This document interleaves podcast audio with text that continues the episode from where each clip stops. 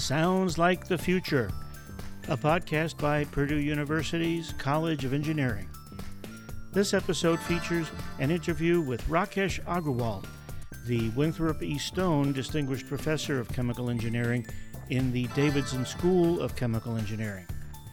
Professor Agrawal discusses his contribution to the future of energy sustainability and multidisciplinary collaborations extending far beyond chemical engineering. Well, welcome, Professor Rakesh Agrawal, to our podcast. You've been on the College of Engineering faculty here since 2004. Let me ask you first for a quick overview of what is more than 15 years that you've invested at Purdue and perhaps what might be the most exciting milestones of accomplishment and change that you've experienced here? So, so it has been a wonderful 15 years, eh, like uh, much, much, much more than I, I could have ever anticipated. And uh, when I came to Purdue 15 years ago, I came here with the thought of doing research in energy, field of energy, specifically renewable energy. Mm-hmm. And uh, as a chemical engineer, then I got interested into how to make low-cost solar cells from making nanoparticles and solutions. So the whole idea has been to print the solar cells, and these are all inorganic solar cells. So like such as uh, copper indium gallium diselenides, and you know then there were copper zinc tin sulfides, and now some newer materials, all inorganic compound semiconductors. And so the goal is to reach to a point where we can print them large areas and flexibles, just fold it roll to roll and, and install it.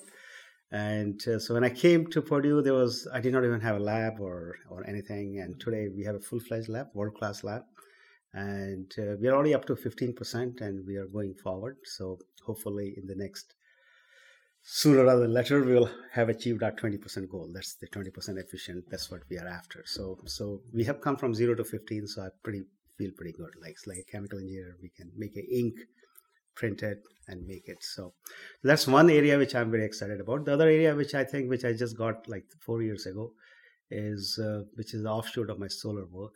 And that is how to grow food and make energy at the same time because as a human race, if we were to transition from fossil resources to solar resources, then what we are going to find is that uh, that the there's a constraint of land.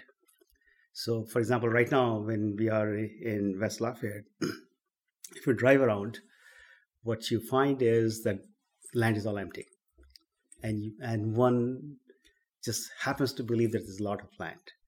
But if you were to come in summer it'll be all cornfields and soybean fields. Okay, there's no empty land really. Okay, and we consume a lot of energy per capita, and therefore, if we wanted that amount of energy, we have a shortage of land. And so the question which we as a human race will have to face is either grow food or produce energy. Mm. And uh, as a matter of fact, you can look around, a lot of farmers are now in the process of converting their land to giving them on lease for PV in the last two years. And uh, but four years ago, that I my group had done some calculations and some modeling work, and we realized that indeed, not all the states, but at least half of the states out of 50 states have the shortage of land if they wanted to meet locally their their need.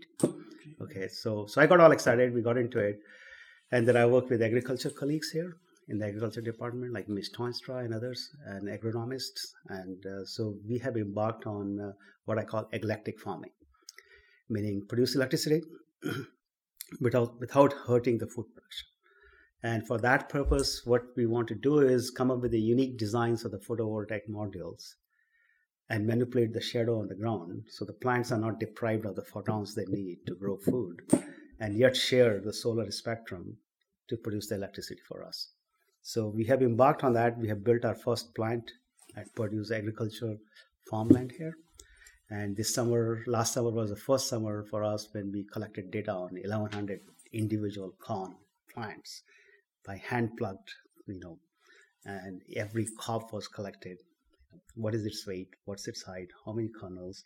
Everything. And now we're going to correlate it with shadows which it saw during the growing season and then we'll so i'm all excited about that so i'm so that's another milestone which is in progress i would say And the third area, which also excites me equally well, is that as a chemical engineer, which is, goes back to my chemical engineering roots. So far, what I thought about was on the fringes of chemical engineering.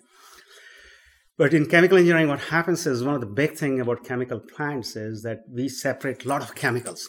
We make a lot of chemicals, but when we make, we really can't make chemical one particular chemical. Generally, they come with a soup, and we have to separate out a chemical. And since we have to separate out a chemical, we spend close to 40 to 60% of energy and capital, which goes on a chemical plant just in separations. So that's a major unit operations in a plant. And uh, so when I came to Purdue, like, you know, from because of my old job, I was still very interested in that. So on a sideline with a small group of students, I started fiddling with that. And I think we have made a world class progress there. We have come up with uh, separation processes using distillations and membranes which are as efficient as anywhere 10 to 50% better than in energy consumption than the previous generation. And we have a program which looks at millions of configurations, converges, gives us the answers. So for that, we have to develop new methods, tools, mathematical formulations, really, and uh, and I'm very proud of that. I think uh, we have really had a lot of excitement doing it. And to the extent, like just to give an example, like some of the applications like crude distillation, oil crude distillation. That's the largest distillation in the in the world. Actually, it consumes two percent of the crude just to distill. So it comes off the ground, diesel, naphtha, gasoline, mm-hmm. You know, kerosene. You need all those fractions, and so all you have to do is you have to separate them. The very first step comes out of the very first step, and two percent of the crude just goes into that. Okay. And uh, so we have come with the processes which can save anywhere from 10 to 30, 40% of, uh, of energy just doing that, which is a lot of uh, reduction in CO2 and, and so forth. So, so I, am pretty fairly excited actually. So those are the, I would say, the important milestones and accomplishments. And um, and the changes I've experienced uh, on you, by that you mean changes at Purdue? Is that what you have in mind, William? Mm-hmm. Yeah, if that is the case, then I think Purdue is is absolutely on an upward roll. Yeah, I I joined Purdue because I thought there was a lot of excitement, but I think in last five years, I think we have gone to the next level. The administration is absolutely this is the right time to be at Purdue, in my opinion. I think we are on a upward slope, and uh, administration is very forward looking, very strategic thinking. Okay, from all the way from our president to to Dean, and uh, I truly, truly enjoy the atmosphere, which is around very collaborative. And the five initiatives you were referring earlier, administration knows what's coming. They're willing to put the thing on it. And I'll share an example with you so that you know how what I mean is. So I just told you about the electric farming which you were going to build, mm-hmm.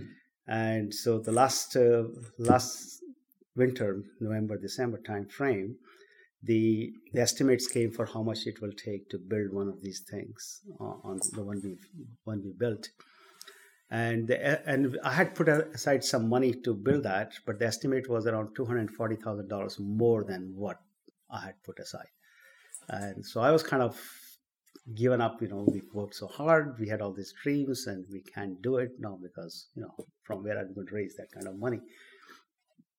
Credit to Purdue administration, I talked to to to Dean of Engineering and Dean of uh, Agriculture's office, VPR's office, my own department head. And they all agreed and they gave me the money to build it. And we built it and we collected the, the data. So that's what I mean. They're very future. They were they looked at it. Here's the future. Let's invest in it. And guess what? I had written another proposal to NSF on a similar subject, and the reviewers wrote in the review that these guys will never be able to build this structure because it is very project intensive, it is very expensive, they will not be able to do it. And so the NSF program manager wrote me saying that uh, here's the review, how do you respond? All I did was went to the farm, took a picture, put it in the response, two lines, it's already done. I love it. Okay. A picture says a thousand words. yeah. okay. And guess what? We got the funding. That's great. Okay, we got wow. a huge funding out of that. Okay, so so that's what I mean. Like, so I, I think administration is very forward looking and very supportive of the ideas and uh, and so forth. And the only concern I do have sometimes is that let's see how long it goes. okay, ah. I hope it keeps going because uh, I, I think this will take certainly Purdue to absolutely next level. Well, certainly you're in a field uh, there with uh, sustainable energy and efficient photovoltaics that absolutely must keep growing and improving. Huh? You, uh, uh so we certainly are hopeful. Yeah, you, you said it right. Like, you know, we so don't get me wrong like fossil fuels or fossil resources are not our enemy okay they have been our friend as a human race mm. okay the reason that we are all sitting here and human race had made so much advancement okay i think is all because of fossils okay the ability to have energy in a concentrated form in a bucket okay and and being able to do so many things okay has transformed as we have never been before okay. But i think just like everything else time comes to bid a goodbye to a friend. Your mention of the uh, collaborative nature of purdue also made me think of uh, you know an overriding impression I get, and uh, so many people get of Purdue, and that is the interdisciplinary nature and just the fact that your chemical engineering background is really just a part of all that you're doing. Is that not only reflective of the Agrawal Research Group, but of Purdue in general, uh, vis-a-vis the, the faculty, the students? Is it really just interdisciplinary and multidimensional in ways that people don't even realize? Very well said. I, I, think one of the hallmark of Purdue when I came here, I had heard all the horror stories about academia, how professors work in isolation and this and that. And uh, to my surprise, uh, Purdue is just the other way around. The campus is very, very collaborative. Like for example, like uh, in my own research, for example, in solar, I collaborate with electrical engineers, with material scientists, with chemists, okay. And then on the aglectric farming, when I had to start it, I had to go back to agriculture. I had to talk to the agriculture folks. Mitch Tuinstra is the agronomist, okay, and Margaret, uh, she's the she's the water expert in agriculture department. So Sylvie Brouder, same thing, okay. Margaret Gitau, same thing. So what I'm saying is, the, suddenly, not only that, the dean of in, of agriculture when I wanted to do aglectric farming, I wrote a proposal on campus, a pre proposal on campus. She looked at that pre proposal and she declined that pre proposal. I was so mad that it did not go through. I went to talk to her. She said, Look, it will only go through if you go and talk to these, these, these, these uh, people in agriculture. Right. I did not know anyone in agriculture. She gave me a list of seven, eight professors who, and I went and talked to all of them. Guess what? That was the best thing anyone could have done to me because I got the best three, four individuals who are willing to collaborate. We wrote this proposal, we got this big fund, we are building it, we are going ahead. So, so the point is, not only people are naturally inclined towards collaborating, most of the people, but the administration also encourages it and makes it happen. That was the point I was trying to bring.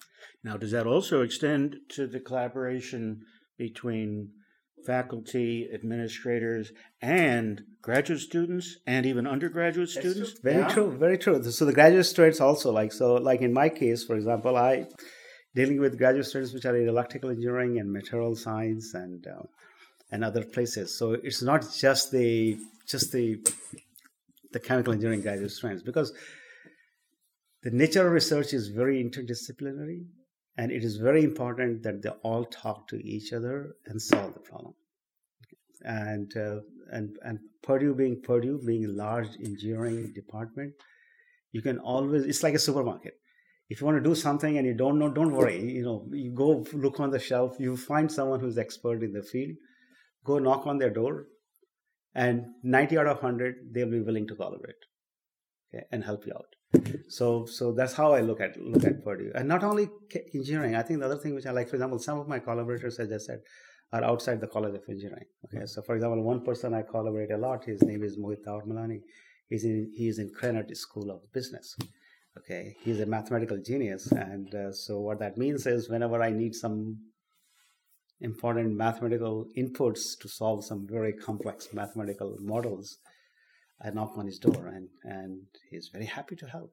And a part of the collaborative nature also is that so many professors and students have real passion for the kind of work, the kind of research that they're doing. So it just prompts me to ask, how did you get interested even 15 years ago or even before in your previous academic life? Uh, what interested you in the energy field and what has followed? So I must say this. My the old job was I was in industry.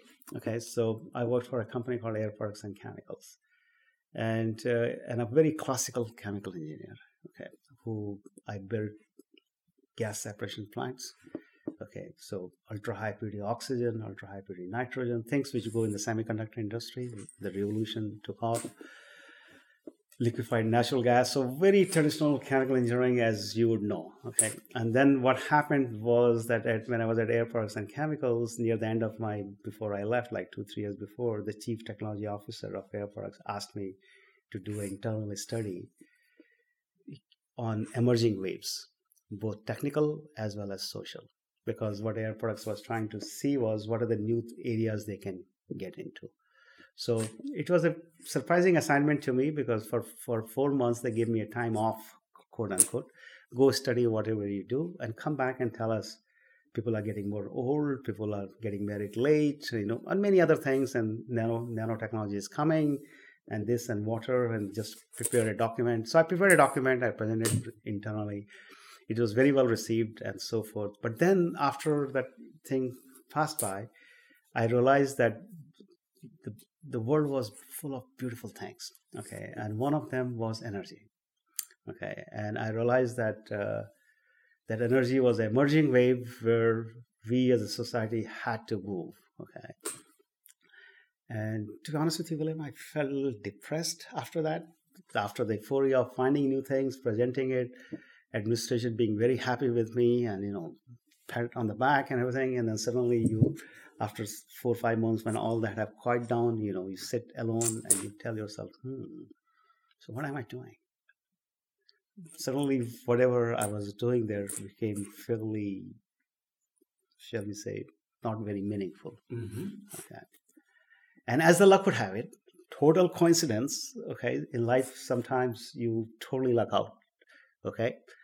Purdue approached me chemical engineering department i did not come to purdue chemical engineering department knocked on my door and said, Would you be willing to join us? Wow. I just could not believe it. Of course, they did not know the, the period I was going in back at Air Products. Uh, the thoughts, they were totally oblivious to it. And, uh, and after initial hesitation, I it took me a year and a half to decide, by the way, to come here. It really? was not a simple decision because life at Air Products was very cool. Okay, it was very comfortable. Okay, and uh, I was at the top of the technical ladder. Okay. I had a great team. Okay, it was absolutely phenomenal life. I would I have to admit. Okay, and sometimes you don't know what is on the other side, and uh, and there's always an element of risk, and there is always an uncertainty as to if you go there, what would happen. I've never taught, never done individual research. But after a year and a half, one day my wife and I were discussing, and we said, "Okay, life is getting boring here. Let's go shake it up." okay, so accepted the offer and came. And then um, when we were driving on Pennsylvania Turnpike from Allentown, Pennsylvania to come down to West Lafayette, it's a 10, 12 hour drive, right? So we are sitting, driving. My wife is asked, so what are you going to do now? We packed everything in the in the minivan and we're driving. And then I said, yeah, what am I going to do now? Yeah, okay. And then I told her, okay, energy is coming wave. Let's go and make solar cells. And she looked at me and says, What do you know about solar cells? I said, Nothing. That's the point. okay, so. And speaking of that kind of inspiration, you've uh, received special funding from the NSF Research Traineeship Program for Graduate Education in STEM. Please talk about that for a minute. So the National Research, like National Science Foundation, has this uh, research training program, NRT. So, so when we decided to do aglectric farming, and it goes back to the theme you were asking earlier about the interdisciplinary thing. Because if you're going to be putting photovoltaic modules on agriculture farmland, okay, then suddenly it intersects with food, water, and energy, right? So we're suddenly at an axis. And uh, what we found out was that the students, none of the students were equipped to do that research mm. because as a chemical engineer now I have to know about agronomy. I have zero knowledge, right? Agronomists have to learn about energy and photovoltaics. They have zero knowledge. Yeah.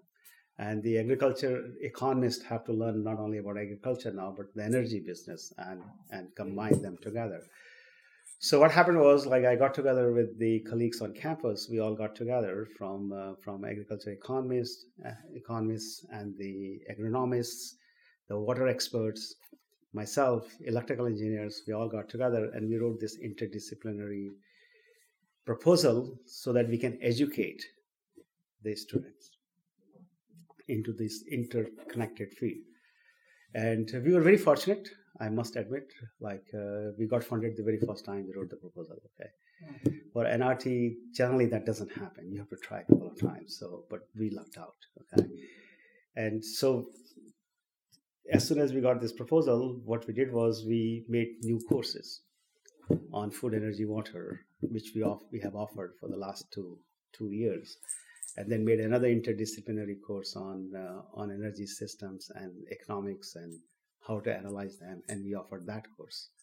And then we we also designed a new course on uh, one of my colleagues, Natalie Duval. Like you know, she designed a course on uh, genders and uh, training students on understanding women's issues, leadership issues, and so the students not only learn the typical STEM things, but they also learn at the same time the softer skills which is which I think are equally necessary to to succeed. So so the NRT program has been very great because uh, the cohorts in this program they are from all over the campus. Mm. So and uh, the most wonderful thing in my mind has happened is that all these 15 16 individuals okay which are totally different part which would otherwise never meet they've formed a cohesive bond mm. they talk to each other they exchange things just to give an idea, like we, in the last summer, we collected data on, on 1100 individual corn plants. Now, we had to measure the heights throughout the summer. We had to see when the tassels are coming, when the corn ears are coming, and we had to collect each one individually. It's a very tough task. But all these students, the cohorts, they got collected together every week, alternate week, they would go collect all the data individually, every plant, log it in, and very manual. But but th- that's the feeling of comradeship and sure. and doing things together. So this NRT program has been really wonderful for us. It's not always the case that that interest in diversity and that progress in diversity also leads to cohesion. Sometimes the, the drive for diversity uh, veers off into kind of separate tasks for different people, and uh, and it sounds like that's quite uh, that's easily avoided. Yeah, and, and and they're all learning from each other, and they're very energized folks. Actually, they all are. They are young, they are uh, passionate about future, and they're all driven to contribute to the society. That's what I find, and and that's very exciting to see all these young individuals. Like you know that means what that means is for people like me the future is secure. And expanding on that idea of diversity obviously purdue is also very international and certainly all of the issues that you're researching are very international. Yeah any thoughts about special resources that the college uh, or that purdue in general have for that pursuit of international scope? Yeah so purdue has collaborations with countries like india and china and other places. And uh, and so we have been getting students through those programs. Like colombia i had someone from colombia and i had someone from india. So they come and they visit my lab for six months to a year and uh, do joint research and and then they go back. So so we have been doing that actually and uh, but ultimate test is like some of these things we come up with like they're more needed outside america than it is needed for us by the way like in the sense that some of the countries, if you look, which are very densely populated, they're all still they have to pick up economically, right? right? And maybe they can do these things which we have been developing, and and just like uh, what happened to the cell phone did, right? People bypass the landline phones, yeah. and they directly went, went to the cell phones. Similarly, hopefully, things we're doing would, could directly go to the, into those countries, and they could directly leap forward and right. skip all the intermediate steps. Mm-hmm. So, so that's the goal and and Purdue does does help with their international collaborations and programs, and, and there are a number of programs, not just one or two actually. And people, students come, some come and they work and they leave, and some stay. I've had both experiences. Yes, I know that office focused on global competency, lots of programs, multiple groups multiple. Yeah. So like uh, a student in my group, for example, just uh, just went two two summers ago. He went to India for with uh, with a professor in material science, like Carol Handwerker, with whom I collaborate. Like you know, with her, she, he went for for two week trips and did a lot of local things and came back. So and coming or being in touch with the individuals at the international level reminds me of one of the motivations behind what are called the Purdue Engineering Initiatives, the PEIs, and that's term engagement, making sure that Purdue is engaged with all sorts of other institutions. Do you operate also not just at the personal level, but uh, with other governments and their programs and obviously multinational corporations, etc. Yeah, very true. Like so, we do interact with a number of places. Like 3M would be another example oh. for our aglectric farming, their dichroic mirrors and things. And uh, on NRT, we have a number of people, like we have people from World Economic Forum on it. And uh, for uh, others, we have uh, chemical companies like ExxonMobil's, Dow Chemicals, Eastman Chemical, like they're all part of my research or universities like Texas A&M University, sorry, like Farnborough, Florida A&M University is also part of the NRT program we talked about. So Florida A&M, the students like listen to our courses, we interact with them, and uh, so that's another one. And we do interact with national labs too, like uh, such as uh, such as uh, National Renewable Energy Lab for solar research, and uh, because they're very big on solar and in the past, I've got to, gone to Europe, interacting with EPFL as well as Helmholtz Center for Materials, Material and Energy. So, on as needed basis, when it is needed, the interaction is is. Uh, last year on my sabbatical, I went to University of Melbourne for developing interaction with them. CSIRO in Australia, the Council of so then have done some programs with them. We are writing now joint papers with them right. on, on, printing, how to print the solar cells. So the point is that in the world of today, you, you just can't avoid these these kind of collaborations. Right. Well, that's good. And yeah, the uh, I know that 3D printing. There's a there's another name for it that engineers use more typically, but it's easily visualized as 3D printing, but that field itself is kind of morphing and evolving in ways that people don't imagine, right? Yeah, that's correct. So you have to so so surprising. We found a surprising use of 3D printer actually. So when I was in on sabbatical in Australia, I visited CSIRO lab, and uh, there the scientists very smart. One of the scientists is very like some of us are like I'm not I'm good but not that good. Like this person was really good he's is really good. Like he's he's very good with his hands. Uh-huh. He can. It looks like he can build anything. Okay, that's how I put it. That's good. And he had built this 3D. He had taken a 3D printer and converted it to print solar cells. Okay. And I looked at it. I said, "Wow, you, you know, Doojin, this is great. You know, how, how do you do?" And then I sent one of my graduate students there, and uh, now we have things in the lab. Wow. Okay, and we have modified we bought 3d printers like four of them modified them.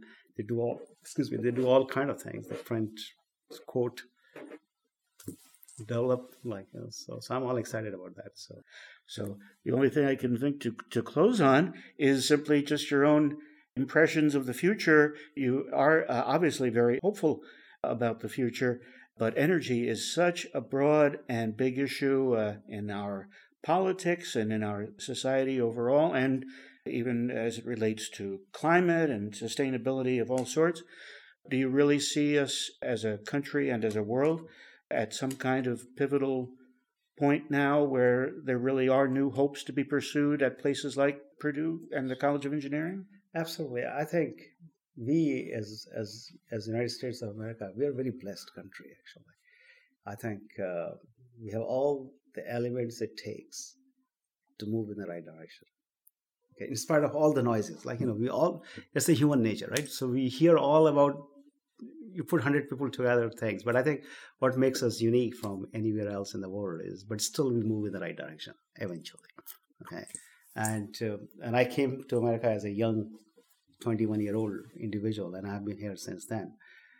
And as the time has passed by, I have more and more confidence. Okay, I, I think this is absolutely the greatest place you can ever be. Okay, and uh, so we are very innovative.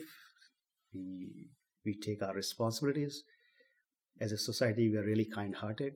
We are there to help others. Okay, and uh, we are worried about the environment. Okay, on an average, we are okay, and we acknowledge that. So so I, I think uh, things are moving in the right directions, and uh, we will.